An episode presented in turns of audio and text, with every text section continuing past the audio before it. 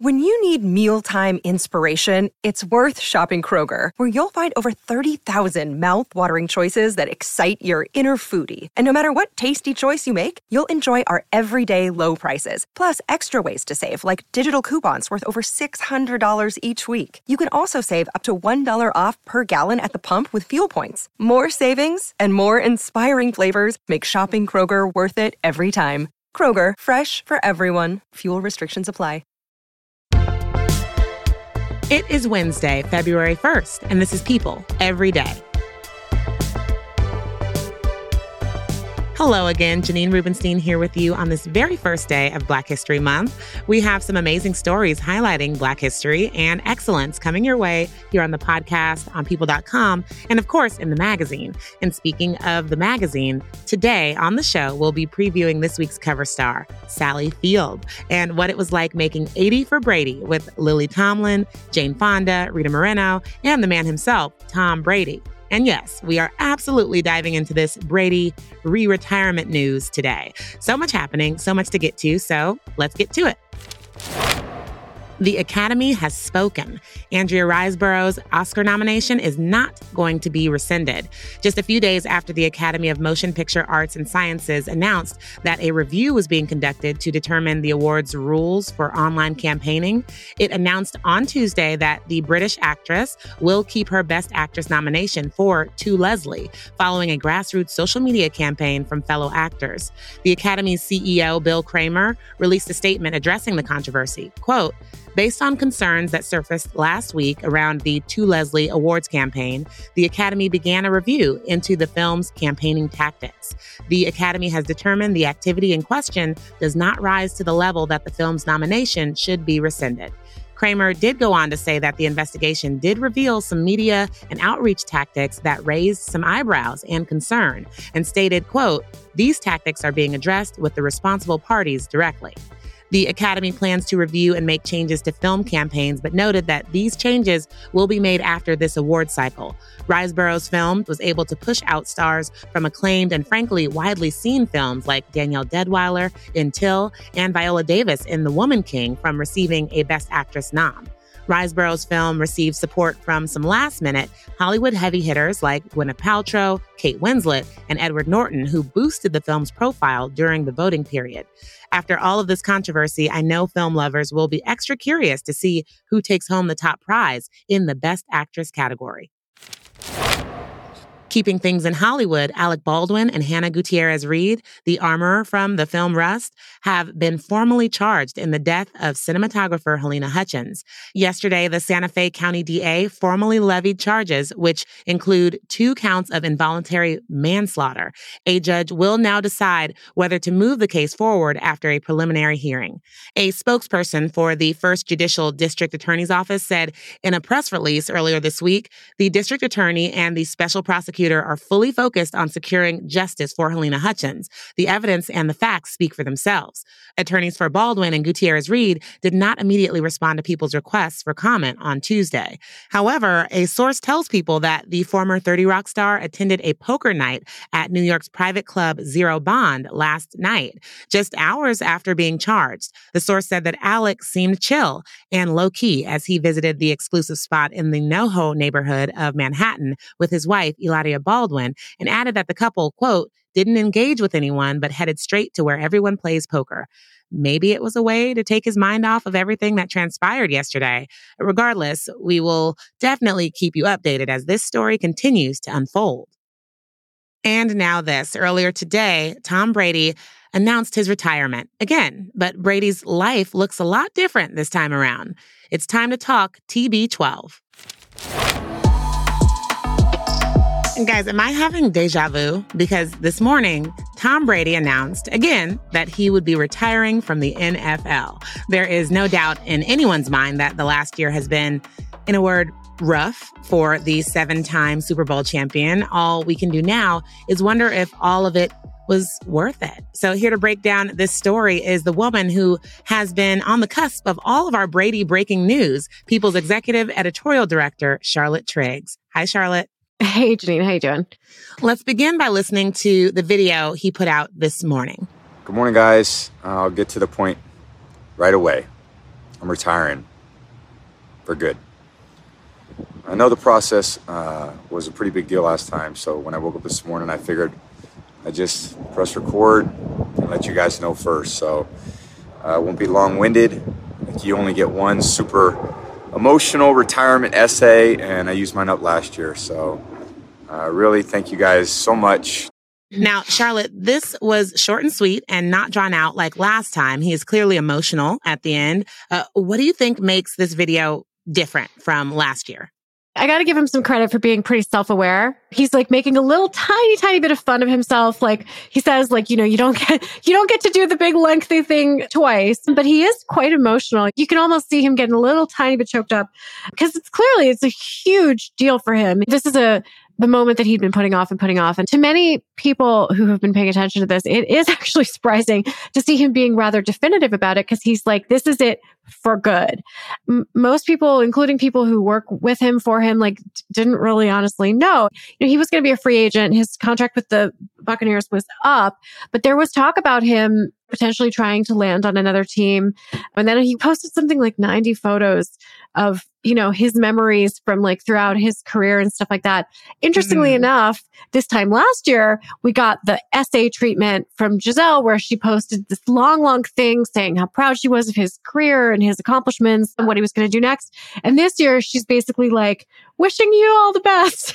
it was like a one line little note, but she was smart and put something out there. It cannot go without saying that coming out of retirement after only 40 days of being retired last year had a major impact on his life. So remind us of what he sacrificed for a game that he would quit just a year later and not going out on top. Yeah, it's, you know, this was a very dramatic roller coaster of a year. The initial retirement was precisely one year ago. You know, everybody recalls the timeline. He retired he then unretired like a month and a half later.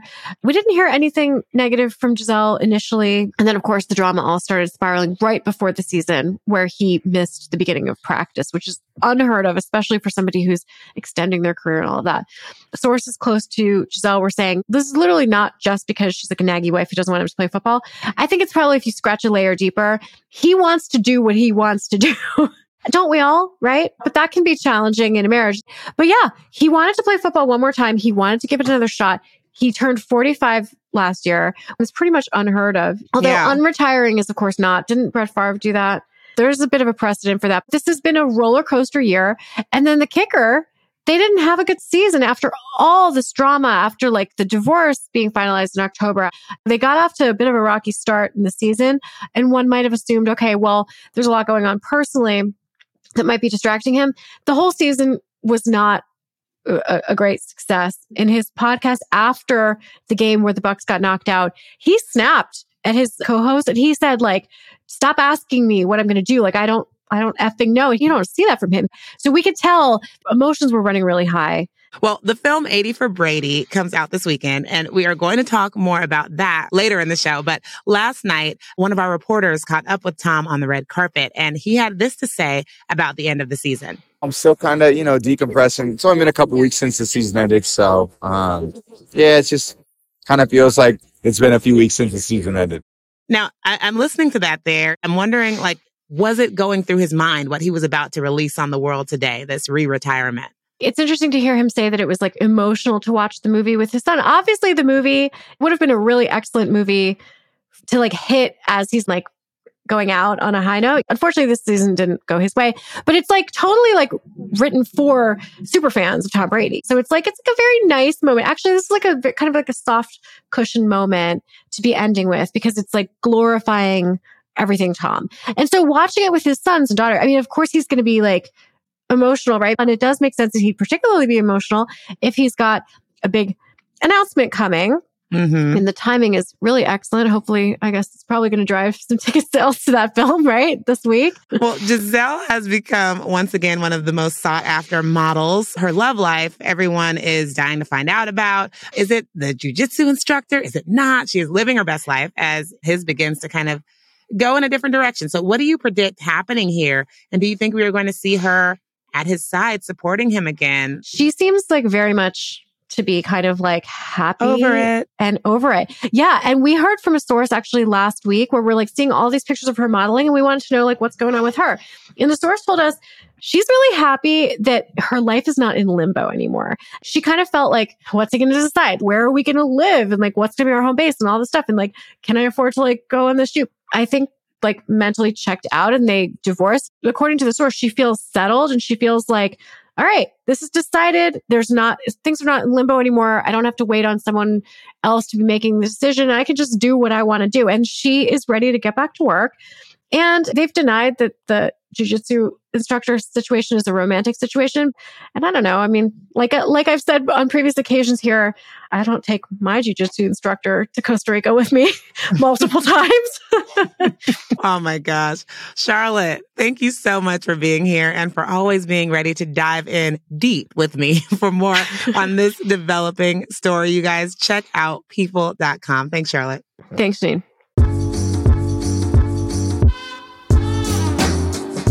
Coming up, we continue with this Brady double coverage. See what I did there? As we get into this week's cover story featuring Sally Field. The two time Oscar winner talks about her new film and shares how Tom Brady kept things cool under pressure while filming.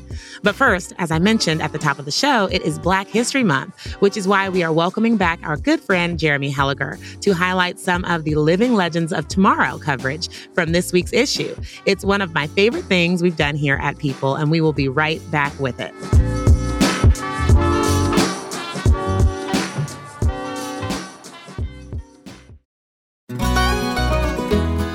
Everyone, I'm Sid Evans, editor in chief of Southern Living and host of Biscuits and Jam. Since 2020, I've been interviewing musicians, chefs, authors, and other Southern icons about their family traditions, their faith, their favorite meals, and of course, what it means to be Southern. And I'm excited to announce season five of our award winning podcast. Join me every Tuesday for new conversations with some of the most interesting and influential Southerners around. Be sure to follow Biscuits and Jam wherever you get your podcasts. You can also find us online at southernliving.com slash biscuits and jam.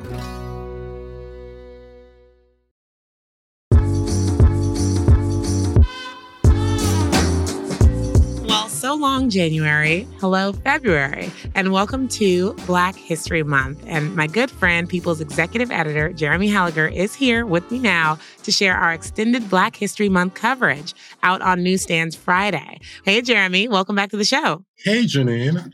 Well, in our Living Legends spread, we feature Zendaya, Issa Rae, Janet Mock, and Ava DuVernay. So, what is it about this group that makes them a living legend? So we have Zendaya, who is the first Black woman to win Outstanding Lead Actress in a Drama Series twice.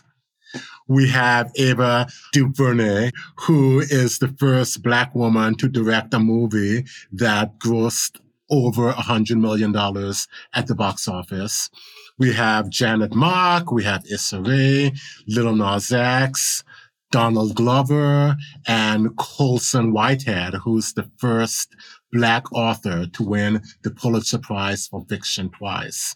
So this is like a pretty amazing group of talents. Well, I, I want to talk about Issa Rae a little bit. When that HBO deal came through and, and Insecure, you know, this is based off of Misadventures of Awkward Black Girl. And, you know, you had kind of heard that this was going to be picked up in a big way, and no one knew that it was going to become Emmy nominated. And now she's gone on to do her own production. So, what's your favorite thing about Issa Rae besides how hilarious she was on Insecure? She's really adept at doing comedy and also doing drama. Issa really walks that line so expertly.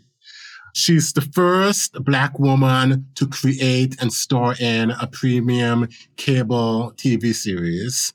And she's also progressed into feature films.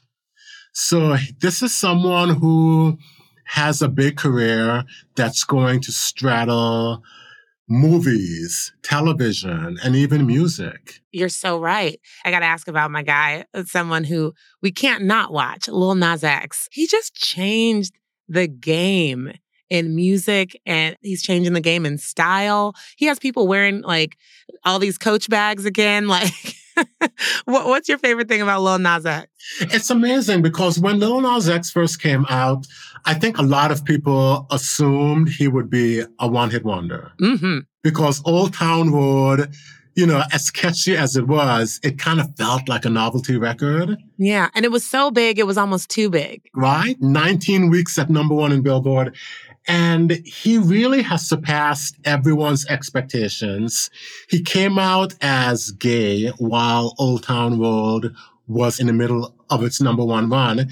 And he's become a gay icon. He's become a style icon. He's collaborating with Cardi B. He's collaborating with Nas. So he's really shown a lot of cross format appeal.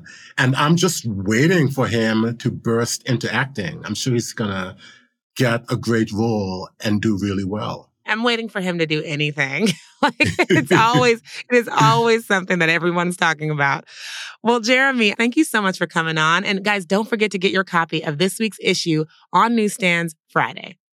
I have avoided some other films that are, that are like groups of ladies because I have certain feelings that women are about so much more than just, you know, you know, looking for a date or, you know, who's my next husband or even trying to fix it with your husband and sharing that with your girlfriends. I, I, I just have the feeling, I have the feeling that women are about a lot we like her. We really like her. that was this week's People cover star, Sally Field, who opens up to us about her amazing career being a mom and always staying true to herself. The legendary actress who's been in iconic films like Norma Rae, Steel Magnolias, oh, it's gonna make me cry just saying the name, and Mrs. Doubtfire has a new movie coming out called 80 for Brady, where she joins forces with other fellow legends, Jane Fonda, Rita Moreno, and Lily Tomlin, as their characters take a road trip to see Tom Brady in the Super Bowl. I cannot wait to see this film. It looks so good. Joining me now is People's Deputy West Coast Editor and the man who spoke to Sally himself, Jason Sheeler. Hey, Janine. The major thread that you wove so well throughout your interview is that being truthful and living that truth is Sally's like North Star. So tell me more about that we see her as this woman who has complete agency. She seems like a total badass who's always done exactly what she wants to do when she wants to do it.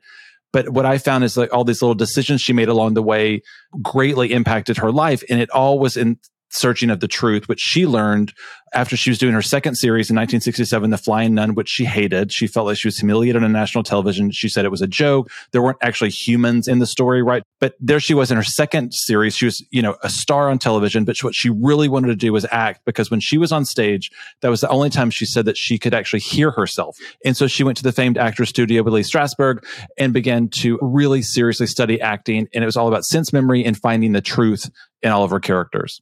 Well, Sally got candid with you about raising three boys as well, the personal side of things. She described her children as fuel. There was fuel to get her career because she's like, I had no backup plan. She's like, I, I, was, I couldn't at that point say, just forget acting. That's all she had. She actually said, she's like, it's not like I could go like, forget this acting thing. I'm going to open a boutique in Pasadena. So actually having children raised the stakes and it actually pushed her to work harder. Well, I want to talk about her son, Sam. He is a writer whose coming out story mirrored brothers and sisters. As fans know, Sally played Nora and Matthew Rhys played Kevin, who comes out to his mom. So this part of the interview really moved me. Tell our listeners how Sally's real life kind of came into play here. I love brothers and sisters and I love Nora. And I did know a lot of the backstory about Nora in that show, which ran on ABC from 2006, 2011. And so Nora was the matriarch of the family. It actually took place in Pasadena, near where Sally grew up herself. But there's a moment towards the end of the show where Matthew Rhys comes out to Sally, and he was so pained because basically Sally's character is like, "I knew you, you, you were gay," and then he was wrecked. It's not that she was unaccepting; it's that she knew this whole time. He was like, "Why didn't you tell me? Why didn't you tell me?" And she's like, "I couldn't walk this journey for you." You had to figure it out for yourself, but I'm here for you now. And instead of being like really appreciative, Matthew Rhys's character is almost kind of like resentful or angry about how, how she knew and just didn't tell him and do it for him.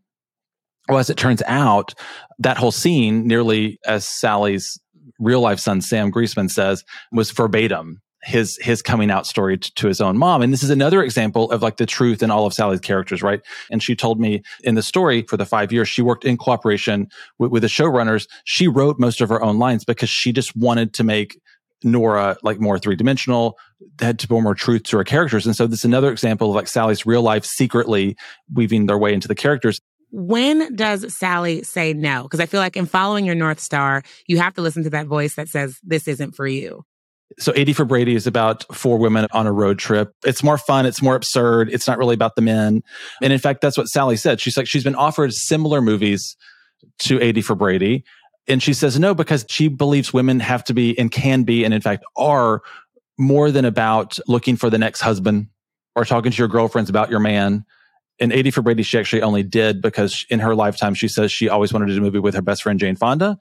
And so mm. Jane actually brought the project to Sally and was like, let's do this. And then two other notes that I think, you know, y'all out there in podcast land may, may be shocked by. I was, she said no to First Wives Club, which is like cuckoo bananas. Just go back and like remember First Wives Club and you're like, oh my God, I, I see you in that. She's like, Goldie yes, really wanted me to do easily. it. But they were all so musical. And she's like, it would have been fun, but it's not for me. And then going further back, right after Norma Rae, she was offered a little movie called Romancing the Stone with Michael Douglas. And she's mm-hmm. like, at mm. that moment, I just knew there was someone better than me for that role. And that person ended up being Kathleen Turner. And she went on to describe Kathleen Turner and how just breathtakingly good she is in that movie and she's good in everything. She's not afraid to, to walk away, which again makes you just love her all the more. Before I let you go, we have to talk about 80 for Brady. We've sprinkled it in here, but lots of Tom Brady news today. This film looks like so much fun, even though I was like, where did this concept come from? so take a listen to what Sally said about working with the athlete. He was a completely lovely human. He said, I'm so nervous, you know, and, um, you know, feeling like he uh, didn't know where to put his feet or something, but he was completely natural, and all of the ball players were. So, what did Tom have to say about what she had to say about him? It's interesting. Someone like Tom Brady, of course, he's having a, quite a day today, but he was somewhat humbled by Sally Field, you know, calling him a natural. And in fact, he told me that it's such a serious compliment coming from someone so incredibly talented. I learned so much from Sally just being in the same room as her. And in fact, it was an honor to work alongside her. If everything Tom Brady could and will do and has done, he's like, oh my God, Sally Field says I'm a natural. I'll take it. well, guys, you can read more of Jason's interview with Sally Field on people.com and on newsstands everywhere this Friday. Jason, it's always so good to see you. And this is such a great interview. Thank you for stopping by. Awesome. Thanks, y'all. Renaissance is a French word that means rebirth and often refers to a revival or renewed interest in something. Uh, during the 14th to 16th centuries in Europe, there was the Renaissance, which saw a renewed interest in culture art and architecture from classical Greek and Roman antiquity. But in 2023, it's time for a new renaissance. Right Earlier today, Beyonce officially revealed the dates of her Renaissance World Tour 2023. Queen Bee made the post on Instagram. Coincidentally enough, or, you know, knowing her, methodically planned six years to the day she announced her surprise pregnancy with twins. The tour is set to kick off in Europe on May 10th in Stockholm, Sweden, before making stops in the UK, France, Amsterdam, uh, Poland, and just too many countries to list. the nine time Grammy winner makes her way back to North America on July 8th with a stop in Toronto before she hits up 25 US cities. She's coming everywhere, you guys East Coast, West Coast, Midwest, down south. The Queen is coming for you. The tour wraps up on September 27th in New Orleans. You can get all of the ticket and tour information at tour.beyonce.com. You guys, I literally woke up smiling from this news. I just can't. I mean, she's back. B is back. The Beyonce is here. I don't know how, but I'm going to go see her. Okay. I'm putting it out there. I'm going to find a way to go and still afford to put my kids through college. but also, here's hoping I get to see her her at the Grammys this Sunday as well, where she is the most nominated star. And guys, make sure to tune in to the show tomorrow because Grammys host with the most host, Trevor Noah, will be on with me to talk all about what he and fingers crossed, what B may have in store for us this weekend. On that incredibly positive note, that's our show. Thanks for letting me ride along with you out there in the world. I will talk to you again tomorrow, right here on People Every Day.